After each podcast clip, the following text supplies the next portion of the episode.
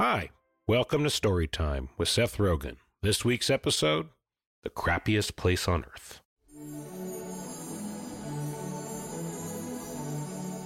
When I was growing up, there were no such thing as like nut allergies. Kids just ate whatever they wanted. It was fine. I would come home from school, I would chug milk out of the container and then follow that up with like a two liter bottle of Pepsi. You're hearing the voice of my good friend, Paul Scheer.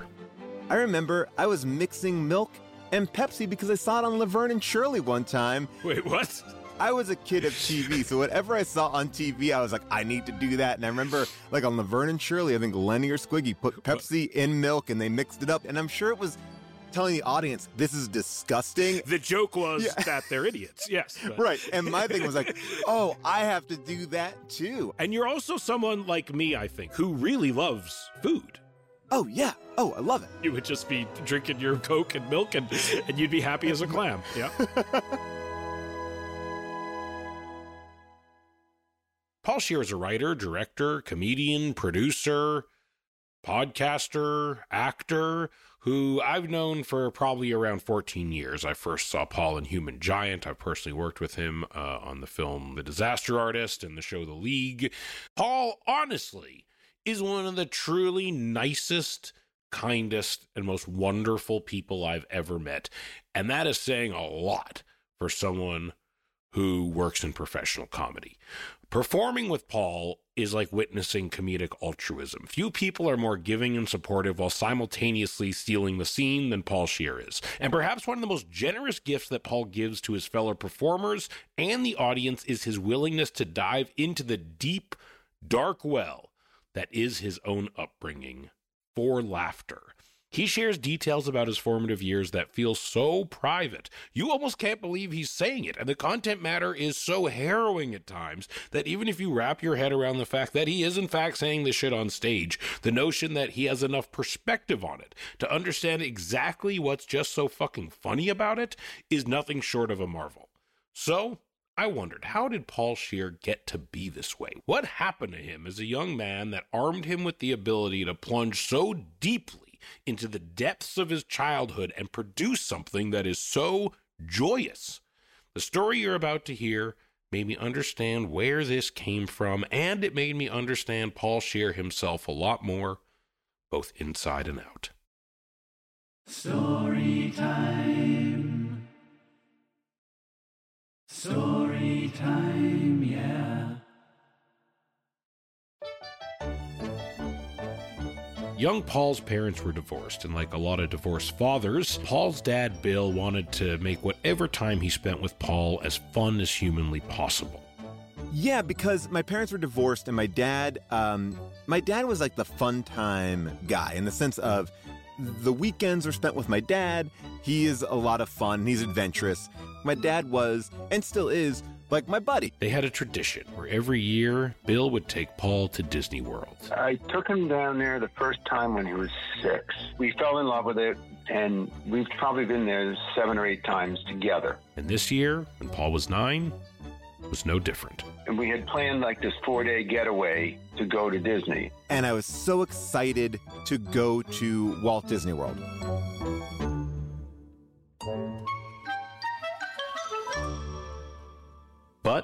Week before the trip, something happened. I got very, very sick. And you know, there's certain sicknesses that you can kind of look at and be like, oh, right, that was a bad one. Like, yeah. you know, there's like normal ones and there's like, oh, I got really sick here.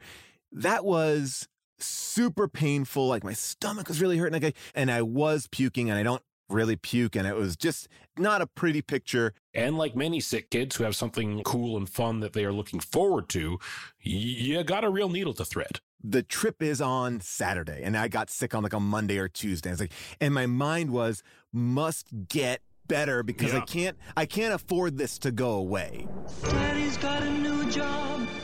And I remember there's a lot of debate about can he go, can he not? I'll never meet Mickey Mouse. The pressure was on Bill as well. You know, I'm the divorced dad taking my child away from his mother with possible illness and bad weather. Bill really wanted to show his son that even though his parents were divorced, he could have happy, meaningful memories with them. Like I talked to my mom about this later in life, and I was like, yeah, we never did anything fun together. And she's like, well, she's like, I kind of left that to your dad. I felt like your dad should have the fun stuff, and I did the parent stuff. I was like, what an odd way to like wound yourself to be like, I won't do the fun thing with my child. Um, and just so you know, uh, uh, going just from Paul's perspective in this moment, he's super like very excited for the trip. He loves going to Disneyland with Yeah. you. It's the highlight of his year. He's feeling a little under Yep. the weather, and he's trying not to let you know that too much because he's afraid that if you know that he's not feeling I well, would, I would, yeah. And I get it. I get it. Yeah, no, and I I believe me, I, I could see where he would do that. Yeah. because it was a very special thing. I, uh, for some reason, I think his mother had some plans that weekend, so it was okay because it wasn't a matter of he was choosing me over over, over doing something with his mom. yeah. So it was it was really exciting for him. I know. Uh, I will say that I got very, very sick. Um, and then it just went away. Come be together As mysteriously as the illness set in, it lifted and allowed young Paul to go on this trip. He was fucking psyched. I'm thrilled to go on this trip because it's like Vegas for kids. Your snack is like a sugar covered churro, and then you're having like a lunch. There's dessert with your lunch, and then you're going. It's a weird zone where like everything has shifted towards you. What do you want? What do you want? Do you want?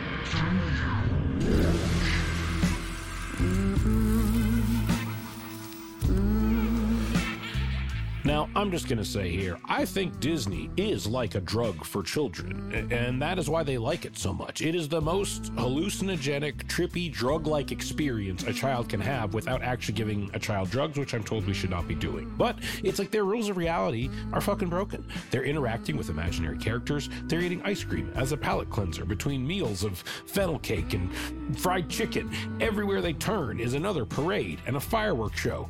It just doesn't feel real.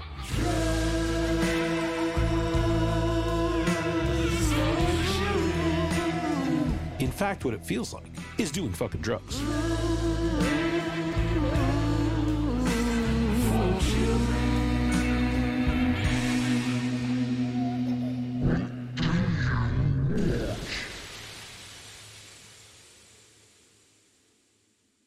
And then the parents, they're going crazy because they're like, this needs to be the best vacation. We need to get in. My dad was the same way with me and my sister. Whenever we took trips to Disneyland, he would drag us in by our hands, run around straight to the newest ride that opened. We'd go to the back of the park and work our way forward. You had to get there around eight so that you could be at the front of the line. When Ladies and gentlemen, my parents. goal was to get to the ride as soon as possible. So as soon as they lowered the rope, we ran to Run there. We, We had to ran, run. run, of we course, of course, we'd had run to be first in line. and we got to go on all the rides. And More than once. More than once. And rarely did And we. we were uh, exhausted. There is such high pressure to have a good time at Disneyland. And there's one simple reason why. Happiest place in the world. I remember like my dad looking in the newspaper and it would be like Delta flights to Orlando, $65. It, like we weren't a super wealthy family, so it wasn't like my mom, my dad, me, and another brother. It was just like the two of us.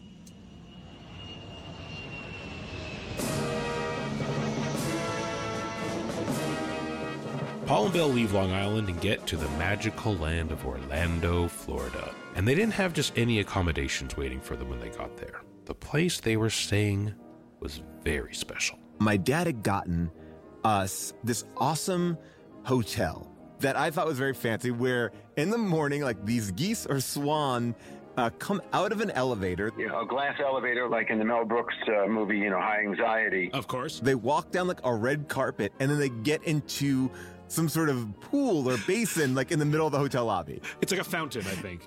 Yes, Yes. a fountain. Yes, and uh, and then every day at five o'clock, they are uh, you know rounded up. They go back down the red carpet, go in the elevator, and go to wherever they live in the hotel.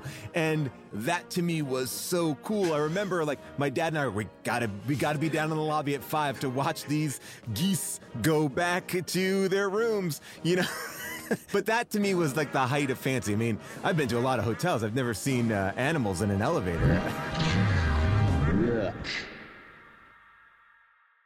So Paul's in heaven. He's with his dad, Geese, roaming the halls of this hotel, escorted by the most fancy of guard. He has a day of roller coasters and rides ahead of him, the child's equivalent of a fucking shroom trip. But there's something nagging at him. I'm a little bit nervous because I'm probably at 75%, but I'm pushing my outward appearance to 100% because I needed to go on this trip. Yeah. I needed to be there. And, you know, it was like, and we had all these like maps and systems and ways that we were going to hit these things. And you would almost plan it out like, okay, at 1230, then we're going to eat at the Pecos Bill Cafe. And because it was just like me and him, we stayed up late. We watched movies. We did all this cool stuff. So I, I am pushing through. I love some ice cream. looking for me? Mickey Mouse, is that you? You can taste the magic of Disney frozen treats. This is the first year that Walt Disney World has released an ice cream bar in the shape of Mickey's head. Okay, So I it's a remember it's a vanilla ice cream bar, but it it is dipped in chocolate. Dipped in chocolate, yeah. and I was eating it. My dad was videotaping me. These are the moments that you can't forget. Me eating an ice cream cone, and probably was the first time I'm eating ice cream since I get originally sick. Uh, you know, because I'm like, okay, my stomach is back. I can, you know, I can go do this again. And and uh, what better way to bring it back in than this ice cream bar? Again, Paul was in heaven. I remember eating this ice cream cone, and as I'm eating it, my dad, I think, is narrating like, "Oh no! Oh, you're eating my ear! Help!" So Paul and his dad having a good time. We were having a ball. Oh He had milkshakes. Oh, he was having the Dole Whip. We're creating bits. We were at Epcot. I'm getting more and more uncomfortable. he had milkshakes. The Dole Whip. Bent over a little bit. That like kind of cramping, riding out a contraction almost. Like, "Aye." And I remember saying to my dad, "Can we can we go back to the hotel?" Milkshakes. The Dole Whip. That's right. Back to the hotel on the trip he'd been looking forward to all year at the happiest place on earth. Happiest place in the world. Something was fucked up. We did. We did leave the park during the day, but we thought maybe it was just nothing much.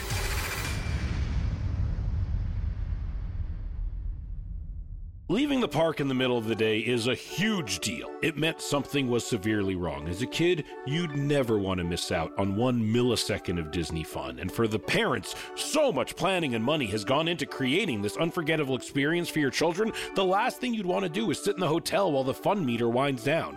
Apparently, one time I actually got food poisoning at Disney. And this was my parents' reaction to the question Did we leave the park? You don't leave the park. like in the middle of the day, That's right.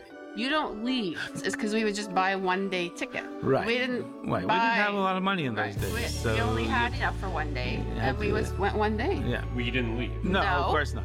We stayed. Yeah. When you wanted to relax, you went to a small world. And so my dad was like, "Let's order something into the room." Nothing a little room service can't fix.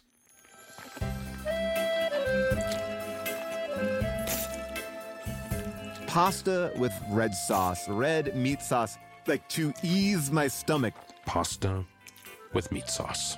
And now I I'm not feeling good. I'm not feeling good. I'm not feeling good. From here on out, the story gets pretty fucking gross. So if you are currently eating pasta with meat sauce, I recommend you finish it up or just put it away before you continue listening.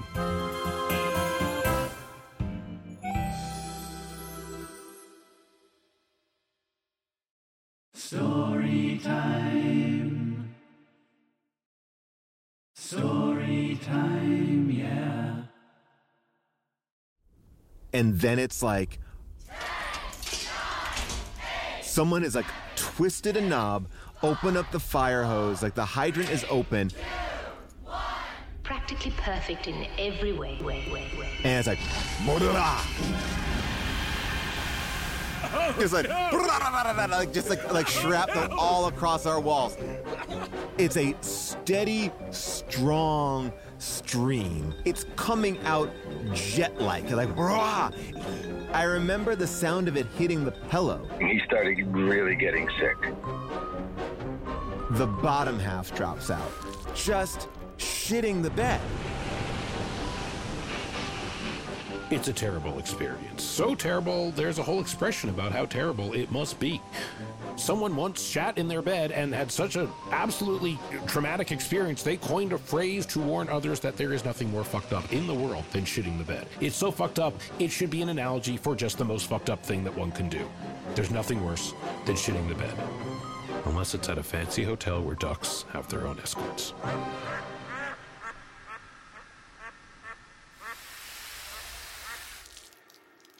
My dad's like, go, go, get in the shower. I race to the shower. And now uh, I, I am cleaning myself off, but I feel good. You got it out. You got it out of your system. Yeah. We're done. Like, I remember the relief of that. I come back into the room. It smells, right? It definitely smells. And uh, neither bed have sheets on it. I remember him like taking the sheets off and, and and wrapping it almost like a like a ball, like a bundle sack that you would see like an old an old school A bindle. It's a, a bindle, bindle. yes. so he bindles up the sheets and and kind of puts it in the corner of the room. And and my dad's like, okay, um, I'm gonna call down and get some more sheets. But yet the two bindles are still in the room. Like I don't think my dad has figured out what to do with the bindles. my dad calls down for sheets they come and i remember my dad getting the door and i and i feel like i peeked at the woman like looking in and i'm sure that when that door opened the smell hit her as well i just remember seeing her face and so the the sheets go back on the bed i'm feeling good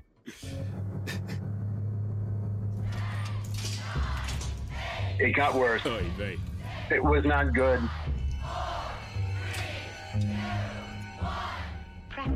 Perfect.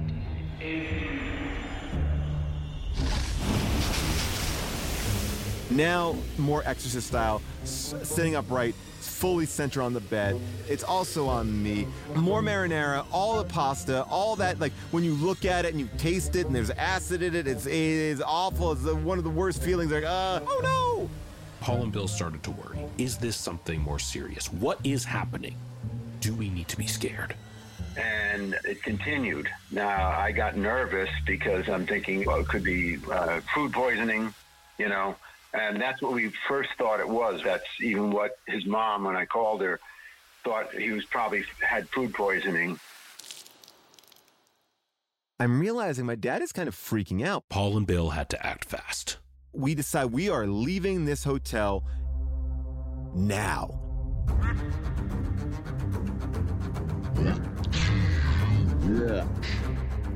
We're ghosting this hotel. And it was this fear of like, how do we get out? And I remember like leaving under the cover of night. That's right.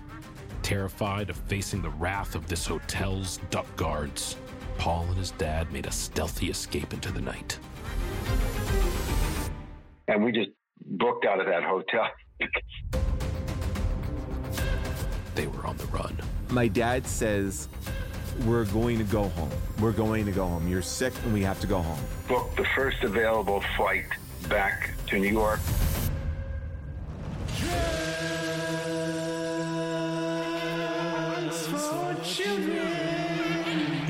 I get this instinct. Whenever I'm having a bad drug trip, which has been quite a few times in my life, I want to be near my own shit, my own belongings, my stuff. And if Disney is a drug, this was as close to a bad trip as a nine year old is going to have, without, again, giving them actual drugs, which I am told I should not do.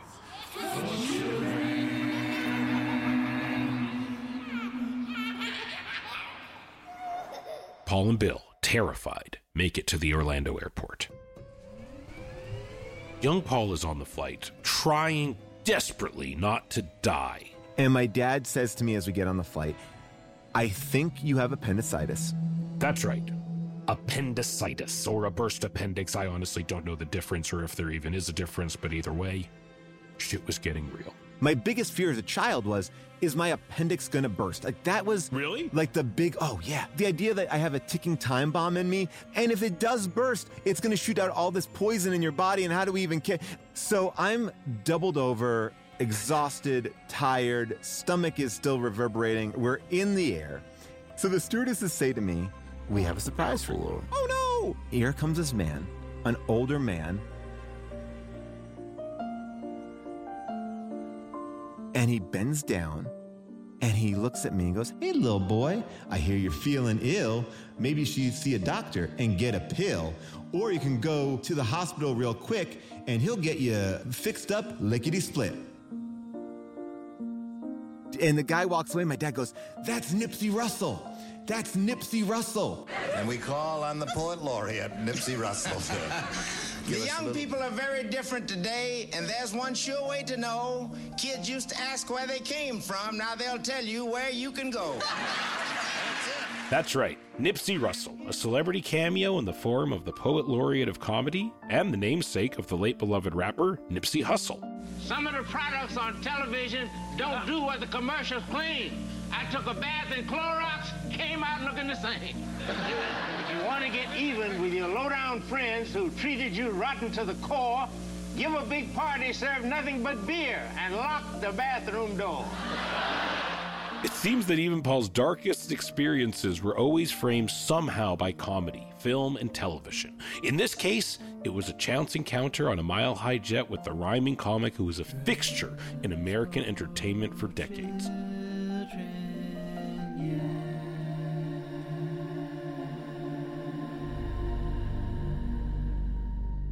We go beeline right to my doctor. My mom meets us there, and I remember like in the waiting room, my dad's like, and Nipsey Russell, like you know, gave Paul a rhyme on the plane. My mom's like, oh wow, Nipsey Russell, oh, yeah. And I'm like, I'm literally just balled up.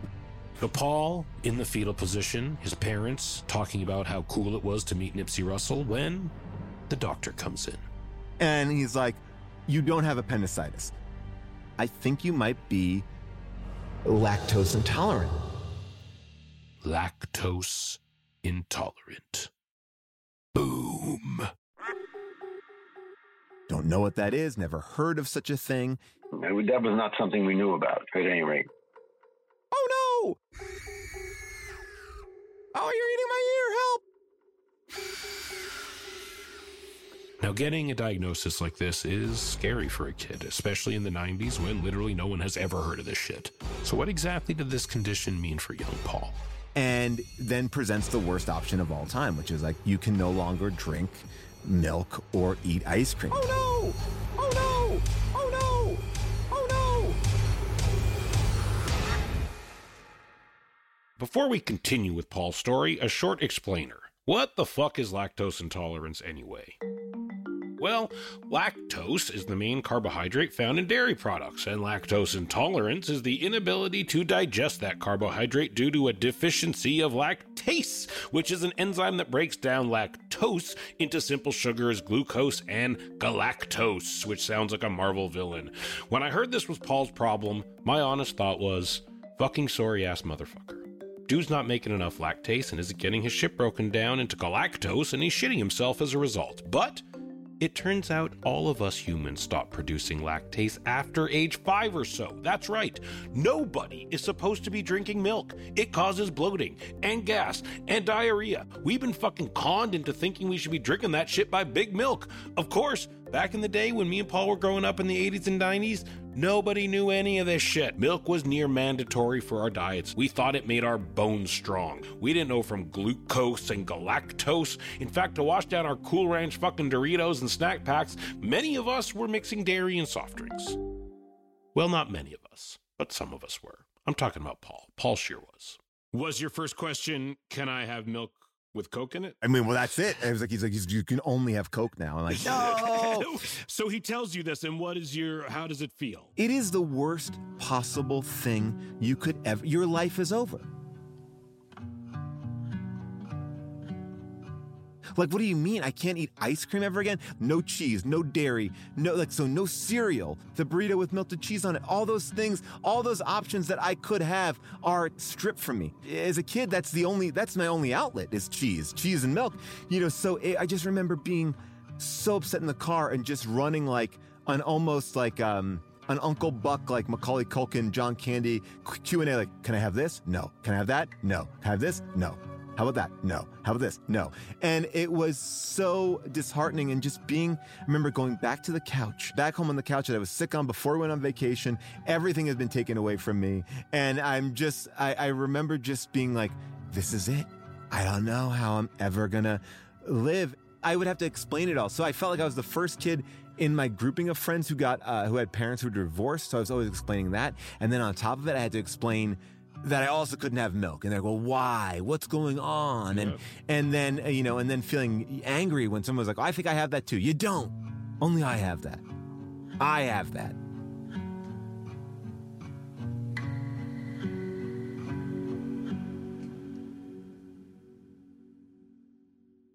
Now, Paul had a problem, a serious problem. His world had been turned upside down. And where did he look for answers?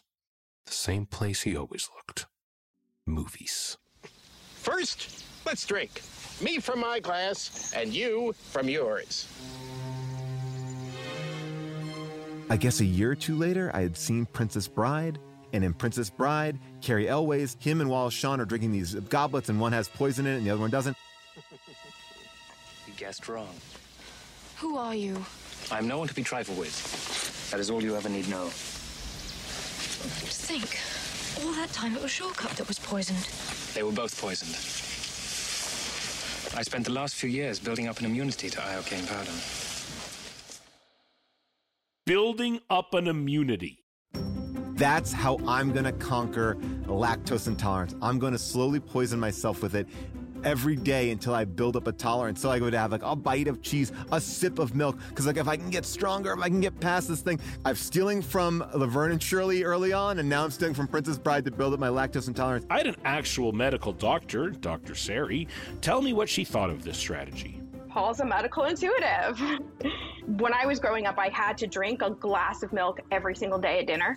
Yeah. And if I had continued that, I probably would still be able to um, drink milk. And the reason is that your bacteria in your colon adjust to that, are able to help you out, make your symptoms more mild. Young Paul Scheer had a plan to beat lactose intolerance.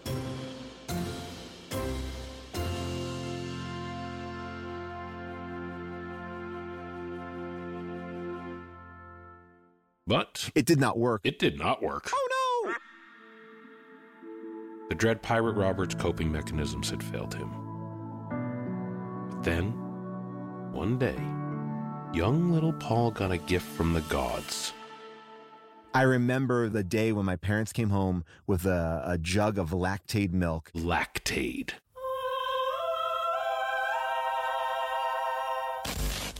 Only Lactaid comes in milk and in tablets to help us digest any dairy foods. And it's natural. Literal drugs for children. What a way to tie it up, Seth. Does Lactaid work? Oh yeah, very much so. I have Lactaid hidden all around the house. I'm like Lactaid is like my my mafia money. It's like under, it's in backpacks, it's in nightstand tables, it's in my car, it's in glove compartments, it's in June's purse. Like I got it all. I I got it all over the place just in case I need it. How did this affect Paul as he got older? What were the long term effects? Did this experience deter Paul from eating, being an adventurous eater at that? Fuck no. I enjoy food and I don't want to I don't want to like limit myself. The same way like I am a pescatarian for the most part, but if you tell me like this is the best steak you'll ever eat, I'm going to eat that steak. I'm going to eat Yeah. that barbecue. I, I will respect I will enjoy that thing. Another thing that it, it it did not deter your relationship with is Disney. No, like in many respects, I know how to travel to Disneyland now. It didn't stop his de- desire to go back. Having known that, we carried Lactaid with us at all times. I mean, maybe in many ways Disney World was the place where I could accept this information. So there it is. He shits himself at Disney World and has one of the most traumatic experiences of his life there. And what does he do? He keeps going back over and over and over again. He's told that dairy will essentially poison him, but does that stop him from eating it and enjoying it? Absolutely not. Paul suffers. Paul feels pain. Paul experiences trauma and ultimately loss, but Paul still laughs at the story. And as he's laughing at the story, he lets us know that it's okay for us to laugh along with him. And maybe because of that, we can laugh at ourselves a little bit more. Thank you, Paul. So, this event was so terrible, but it was surrounded by something joyous. If only there was a song that captured that idea that also came from the Disney canon itself. That would be some impressive podcasting.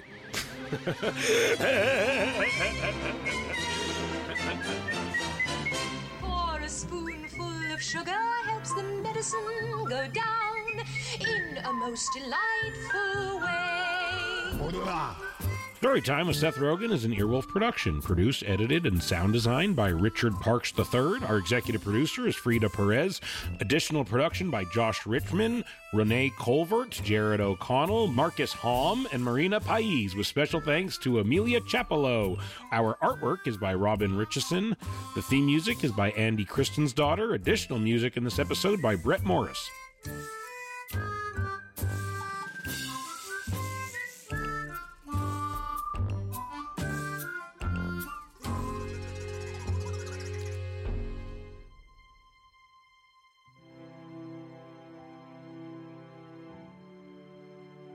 Duck Hotel eventually closed. Its employees forever changed by the experience they had there.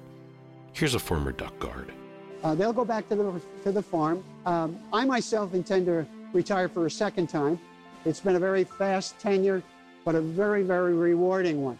And I'm so glad I was able to do it.